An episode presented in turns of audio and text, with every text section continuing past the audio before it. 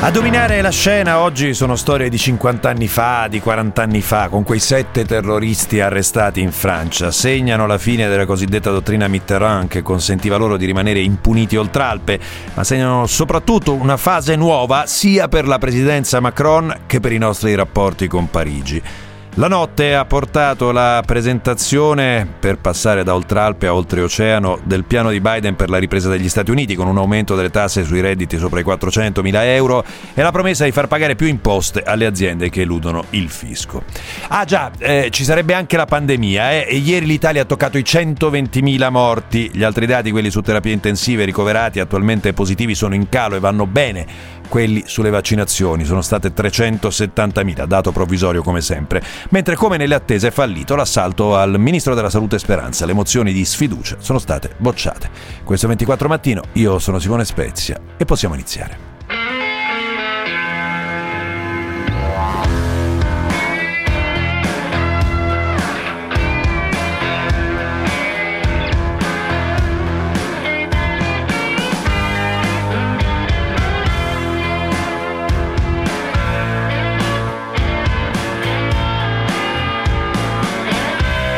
24 Mattino di Simone Spezia. Asimo, ah, eh, ma, ma, sei ingenuo, ma te lo dico io che capisco tutto. Sei proprio ingenuo. Io capisco tutto invece. Ciao. Same old shit, running my mouth until she busts my lip. So many problems you can take your pick. I know I'm never gonna change.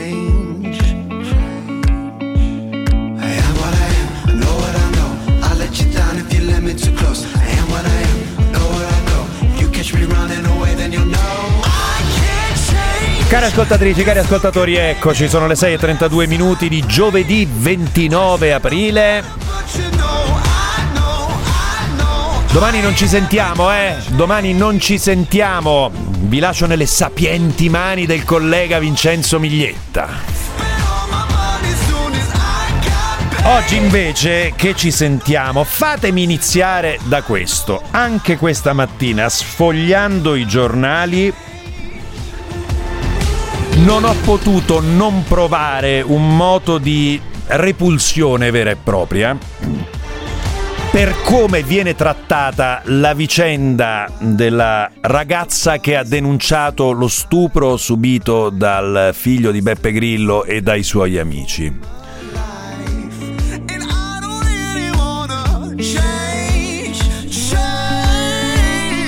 Fatemelo dire mm, con rispetto per tutti i colleghi giornalisti che fanno questo mestiere. Eh? E, mm, smettiamola per favore perché non possiamo il giorno prima condannare Beppe Grillo per come tratta la presunta vittima e il giorno dopo pubblicare continuamente e per una settimana e per dieci giorni i dettagli di quel video filtrati dalla procura, filtrati dalle difese.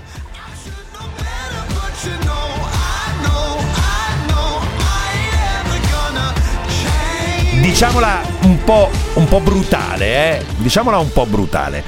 Che se è veramente vittima di uno stupro questa ragazza, la stiamo stuprando un'altra volta e pubblicamente. Quindi stop. Eh? La questione può rimanere politica senza entrare in questi dettagli morbosi di quel video.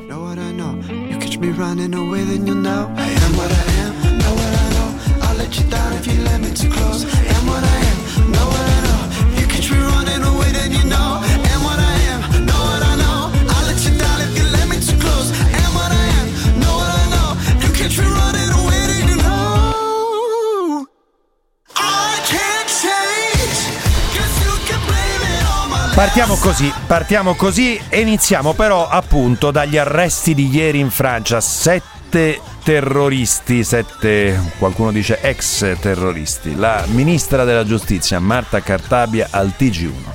Beh, è una giornata di portata storica direi perché si è sciolto un nodo politico che impediva alle autorità giudiziarie francesi di esaminare le richieste di estradizione dell'Italia ricordiamoci che riguardano tutti persone condannate in via definitiva per gravi fatti di sangue. È un passo di chiarezza, dice ancora la Ministra, nei confronti delle vittime. E a mio parere è soprattutto un passo di chiarezza, di chiarezza dovuta alle vittime innanzitutto, ai familiari delle vittime di quei fatti e anche alla storia delle istituzioni. Adesso le autorità giudiziarie poi esamineranno caso per caso. E poi c'è il tema, come dicevamo, della collaborazione con la Francia. Beh, è un atto di fiducia importante nelle nostre istituzioni, in particolare nelle autorità giudiziarie e direi un riconoscimento esplicito che i nostri giudizi sono stati tutti condotti secondo le garanzie previste dal nostro ordinamento.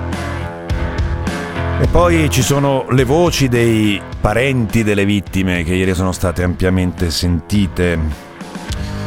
Enrico Galvaligli, eh, il generale Enrico Galvaligli dei Carabinieri, era incaricato di coordinare i controlli nelle carceri di massima sicurezza e in questa veste nell'80 fece reprimere una rivolta nel carcere di Trani. Anche per questo i brigatisti decisero di ucciderlo davanti a casa sua.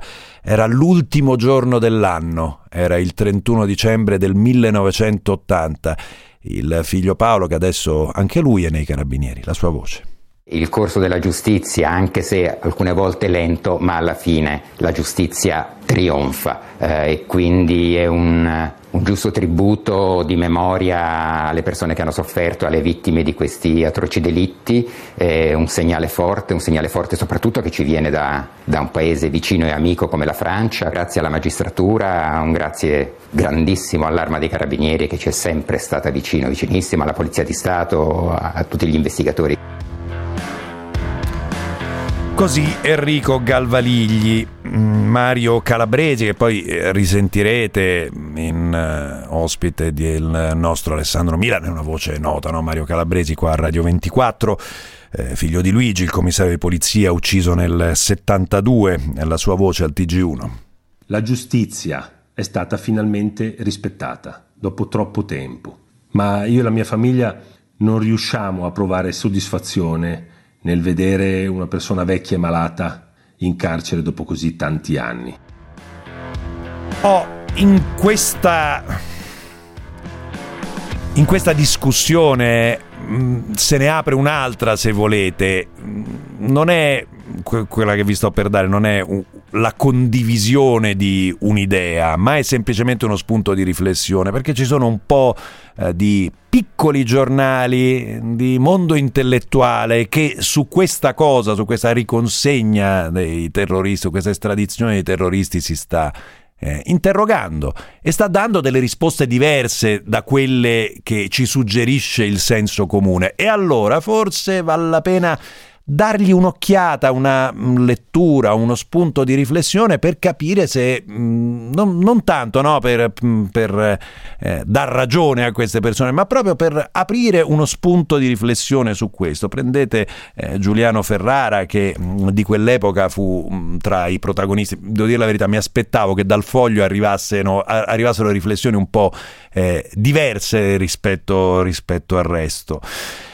Eh, insomma, dice, mm, dice Ferrara, mm, paghiamo con un fuocherello demagogico da quattro soldi e con l'illusione della giustizia distributiva la nostra incapacità di elaborare un luttuoso periodo della nostra storia, fatto anche, ma non soltanto di dolori privati, in un'epoca in cui si doveva saper scegliere da che parte stare. Uno spunto eh, che, che, vi metto là, no? è un modo per cancellare non rielaborare, dice Giuliano Ferrara. Piero Sansonetti sul riformista parla di una vendetta italo-francese, di una retata di settantenni e dice vabbè a questo punto forse era meglio buona fede. Come capite, si apre un po'. Si apre un, piccolo dibattito su questo tema, ma che vale, mh, mm, tener, eh, vale, la pena, vale pena tener presente. Altro, altro, uh, guardate, ne abbiamo parlato ieri con uh, Paolo Mieli eh, alle 8.15, ma vi pare che nel momento nel quale stiamo approvando un piano da 240 miliardi nel momento nel quale il paese dovrebbe essere pancia a terra a discutere solamente di questo, ancora stiamo qua a dibattere di un'ora di coprifuoco? Ma vi pare? Eh beh, è esattamente così, a dire il vero. Prendete Giovanni Toti, presidente della regione Liguria, ieri a Mattino 5. Tutti eravamo d'accordo, guardi, come governatori, che non avrebbe cambiato granché spostarsi dalle 22 alle 23. Avevamo chiesto anche al governo in subordine alcune cose, avevamo chiesto ad esempio di poter rientrare eh, con il biglietto del cinema piuttosto che con la ricevuta del ristorante, potendo eccedere un po' le 22, che è un orario francamente quasi impossibile. Bersani. Io conosco anche dei ristoratori che mi hanno detto, ma io quando sono le nove e mezza, quel che dovevo fare ho fatto, se poi si fermano un po' di più e se sono affari loro, eh, vabbè, però non è che fa. Non è il sondaggio di, Ver- di Bersani tra i suoi amici ristoratori. Conosco amici ristoratori che se chiudono alle 21.30. Vabbè, ma, ma che vuol dire? E poi ormai libero da ogni vincolo a una domanda precisa su Renzi risponde così. Renzi ieri dice una cosa interessante, dice va rivisto il coprifuoco, lo sanno tutti, privatamente lo dicono tutti, non bisogna lasciare questa battaglia a Salvini, tanto Salvini lo dice praticamente a lei, caro Bersani, il papete 2 non ci sarà, quindi se dai l'idea che quello esce dal governo, ci conviene anche noi fare le battaglie per gli italiani. Cosa rispondi a Renzi? Ah, sono le solite, solite coglionate. La, vabbè, ormai, ormai è così, è liberi tutti, liberi tutti, anche da, anche da Mirta Merlino ieri Bersani. E poi ieri interviene oh, il grande, te- grande tema. Non siamo riusciti a farci dire l'altro giorno dal sottosegretario all'interno Molteni se questo fatto che i ristoranti devono chiudere alle 22 vuol dire che possono battere l'ultimo scontrino alle 21.59 oppure no. Non, non siamo riusciti a farcelo dire perché non si sa esattamente. E ieri la ministra Lamorgese interviene in aula esattamente su questo punto e non si capisce niente.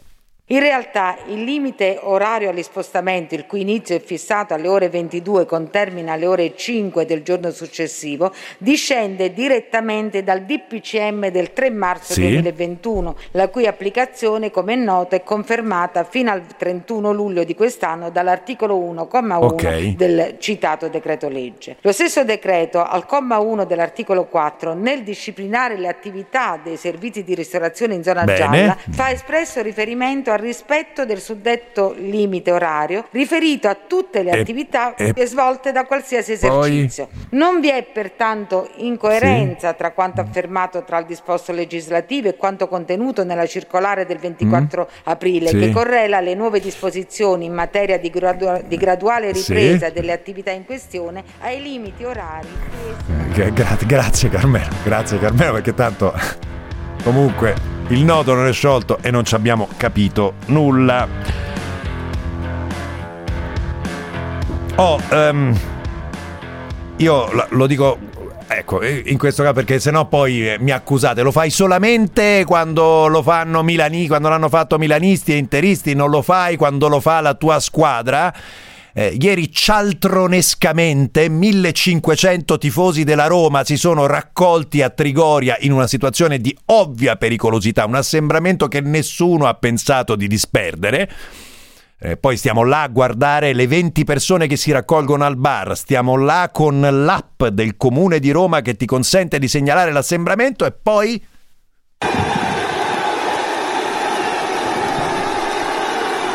in 1500 a Trigoria con i fumogeni, gli striscioni in vista della partita col Manchester. Ma dai, ma dai, ma dai. Il sindaco di Palermo, Leo Luca Orlando, continua a dire che il vero pericolo sono le persone e quello che fanno. La cosiddetta zona rossa non è lockdown, è un rosa pallido, è a maglia larghe, perché ovviamente chiunque potrà dire che sta girando per la città perché va alla ricerca di un tipo di sigaro che non trova nel tabaccaio vicino a casa. Quando il poliziotto, il carabiniere ferma un cittadino, ovviamente si prende una risposta qualunque e non può far nulla. E allora io voglio fare ancora una volta un appello e denunciare gli incoscienti che stanno provocando una strage che continua. Dobbiamo arrivare a 200.000 morti?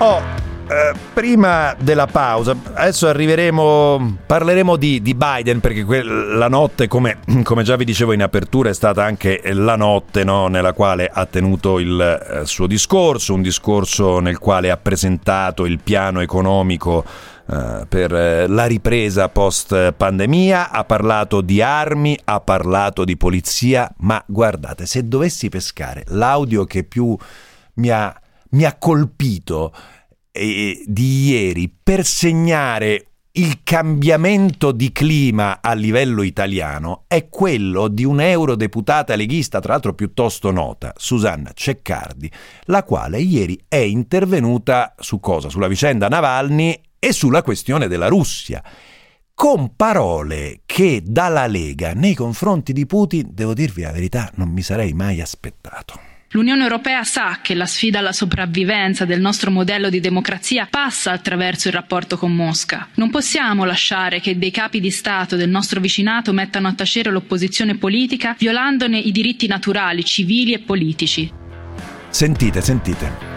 100.000 soldati sono stati schierati alle porte dell'Ucraina da Mosca. Eppure, colleghi, al di là dei proclami dell'asilo e della solidarietà espressa a parole, non esiste oggi alcun credibile intervento europeo. Ancora. Se l'Europa intende davvero difendere i diritti umani e la democrazia ovunque nel mondo, lo deve fare in maniera ferma ed uguale. Non restiamo indifferenti rispetto a quello che sta accadendo ad Alexei Navalny. La vita degli uomini e la libertà di pensiero non sono valori negoziabili. Avete capito, eh? Traffico.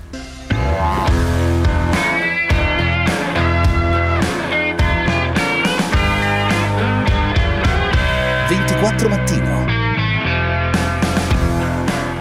Spezia, domani non ci sentiamo perché fai il weekend lungo 29, 30 e primo maggio su qualche bel posticino in giro per l'Italia magari, eh? Eh, pandemico? Ah Simone, mi sa che Bersani va a mangiare sempre dai frati. Simpatico Bersani come sempre. Noi a Roma alle nove e mezza ancora dobbiamo decidere se andare a mangiare il pesce o una bella matriciana. Ciao Simone, buona giornata. Eh sì, fine settimana lungo, caro ascoltatore. Del resto, mi glorio del fatto che avendo avuto il Covid posso andare un po' dove mi pare, cari miei, un po' dove mi pare ammesso che mi rilascino il famoso pass verde che a quanto pare i medici non stanno rilasciando, stanno dicendo dovete rivolgervi all'ASL, eh, fate voi perché la parte attuativa di tutto questo ancora non c'è. Abbiamo iniziato appunto andando oltralpe e quindi alla vicenda dei terroristi, degli ex terroristi o terroristi consegnati dalla Francia, andiamo oltreoceano adesso e andiamo negli Stati Uniti. La notte, come si diceva, ha portato il discorso di Joe Biden mm, nel quale mm, 100 giorni di presidenza, 100 eh, giorni di presidenza che, eh, caro Francesco Costa, poi adesso veniamo un po' più alla cronaca, buongiorno vice direttore del Post, eh, ciao Francesco. Buongiorno. Eccoci buongiorno. qua, eh. bentornato, il suo ultimo libro, Una storia americana, edito da Mondadori. Eh, caro uh, Francesco, un 100 giorni festeggiati non con livelli di consenso particolarmente forti, eh? Non eh, con livelli di consenso particolarmente forti, sì, soprattutto rispetto agli standard diciamo, che siamo abituati a vedere nei presidenti all'inizio del loro mandato, più alti del presidente Trump a 100 giorni dall'inizio del suo primo mandato. Il gradimento di Biden sta intorno al 52%, eh, quello di Trump stava intorno al 42%, molti vedono anche in questo tetto diciamo, che ha toccato il gradimento di Biden, non così alto rispetto agli standard, anche un segno della radicalizzazione dell'elettorato americano. C'è poco che un presidente possa fare per piacere oltre a chi lo ha votato, ecco, diciamo così. Sentiamo, iniziamo a sentire magari un passaggio proprio del discorso di Joe Biden di questa notte. The worst pandemic in a century. The worst economic crisis since the Great Depression. The worst attack on our democracy since the Civil War. Now, after just 100 days, I can report to the nation America is on the move again. America is on the move again, caro Francesco, con una campagna vaccinale che sta procedendo eh, con qualche intoppo, mi sembra di aver capito, soprattutto da parte delle persone che non si vogliono vaccinare, perché le dosi ci sono, no? i luoghi nei quali si vaccina praticamente dappertutto, eh, però, però, su quell'alt- quell'altro fronte potrebbe essere il, problem- il prossimo problema.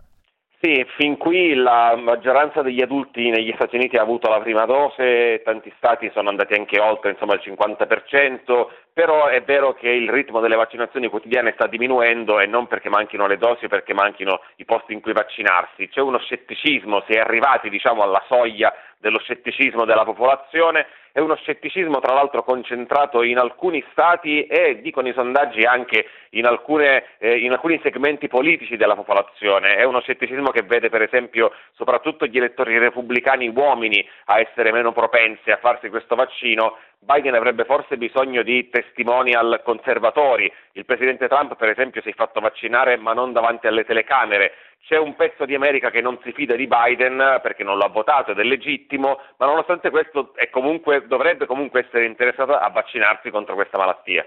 Mm. Eh, Francesco, eh, allora gli, gli, snodi sono, mi sembra, due a questo punto, anzi sono tre forse, eh, direi. La gestione della pandemia e quindi la vaccinazione alla quale abbiamo accennato, la questione economica, ossia come ci si muove, e qua eh, la presentazione del piano di questa notte, mm, che era stato in parte annunciato nei giorni scorsi, eh, testimonia un, anche un'apertura alla sinistra forse del Partito Democratico con eh, più tasse per i più ricchi, sopra i 400 mila dollari di reddito annuo e più tasse sulle aziende che eludono il fisco. Questa mi sembra un po' il cuore di tutto.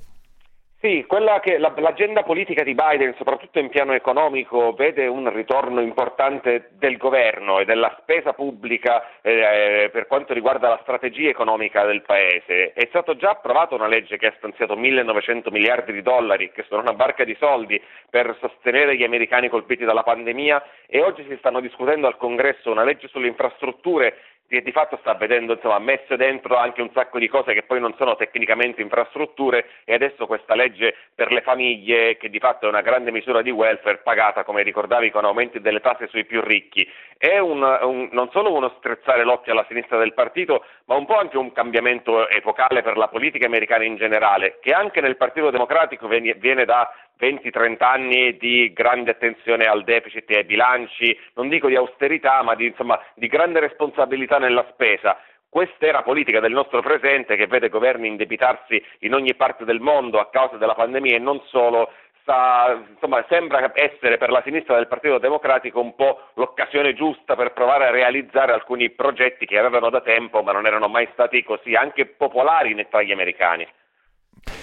Appunto questo sul fronte della spesa pubblica e poi c'è appunto un fronte fiscale eh, che vedremo come, come, procederà e come andrà a finire Francesco, perché questo è un tema, mm, è sempre un tema delicato eh, per gli elettorati, ma è particolarmente delicato negli Stati Uniti. E come? Non tanto perché sia impopolare di per sé votare, eh, alzare le tasse sui più ricchi, i sondaggi dicono che gli americani sono molto favorevoli, quanto poi eh, vedere queste, queste, misure messe in pratica eh, far sì che molti americani si rendano conto che non si parla semplicemente di Jeff Bezos, si parla di americani anche benestanti, non milionari e tanti americani lo sono, soprattutto insomma, nelle grandi città, tanti altri ambiscono a esserlo, non c'è una grande invidia sociale nei confronti dei ricchi negli Stati Uniti, bensì una grande ammirazione e quindi anche chi non è colpito da questi aumenti di, delle tasse potrebbe ecco, non esserne così contento. Ultimo punto, Francesco, è il nodo dell'immigrazione, eh, che è forse il pezzo, eh, il pezzo di politiche di Biden che, gli, che sta pagando di più lui in termini di popolarità.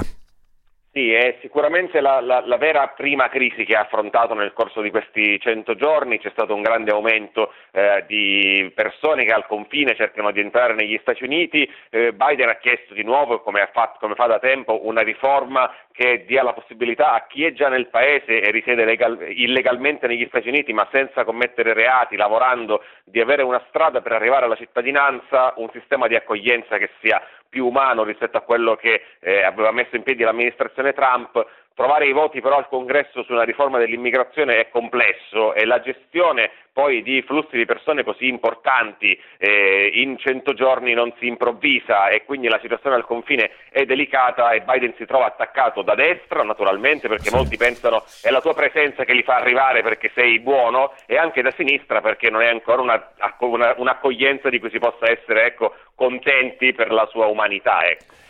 Ti ringrazio, grazie a Francesco Costa, vice direttore del Post. Il suo ultimo libro è una storia americana edito da Mondadori. Grazie Francesco, alla Buongiorno, prossima. Grazie. grazie, grazie mille. Noi ci fermiamo a GR24, ci ritroviamo subito dopo. Continuate se volete eh, al 349 238 6666 per i vostri WhatsApp e WhatsApp audio sui nostri canali social Facebook e Instagram e Twitter. A tra poco.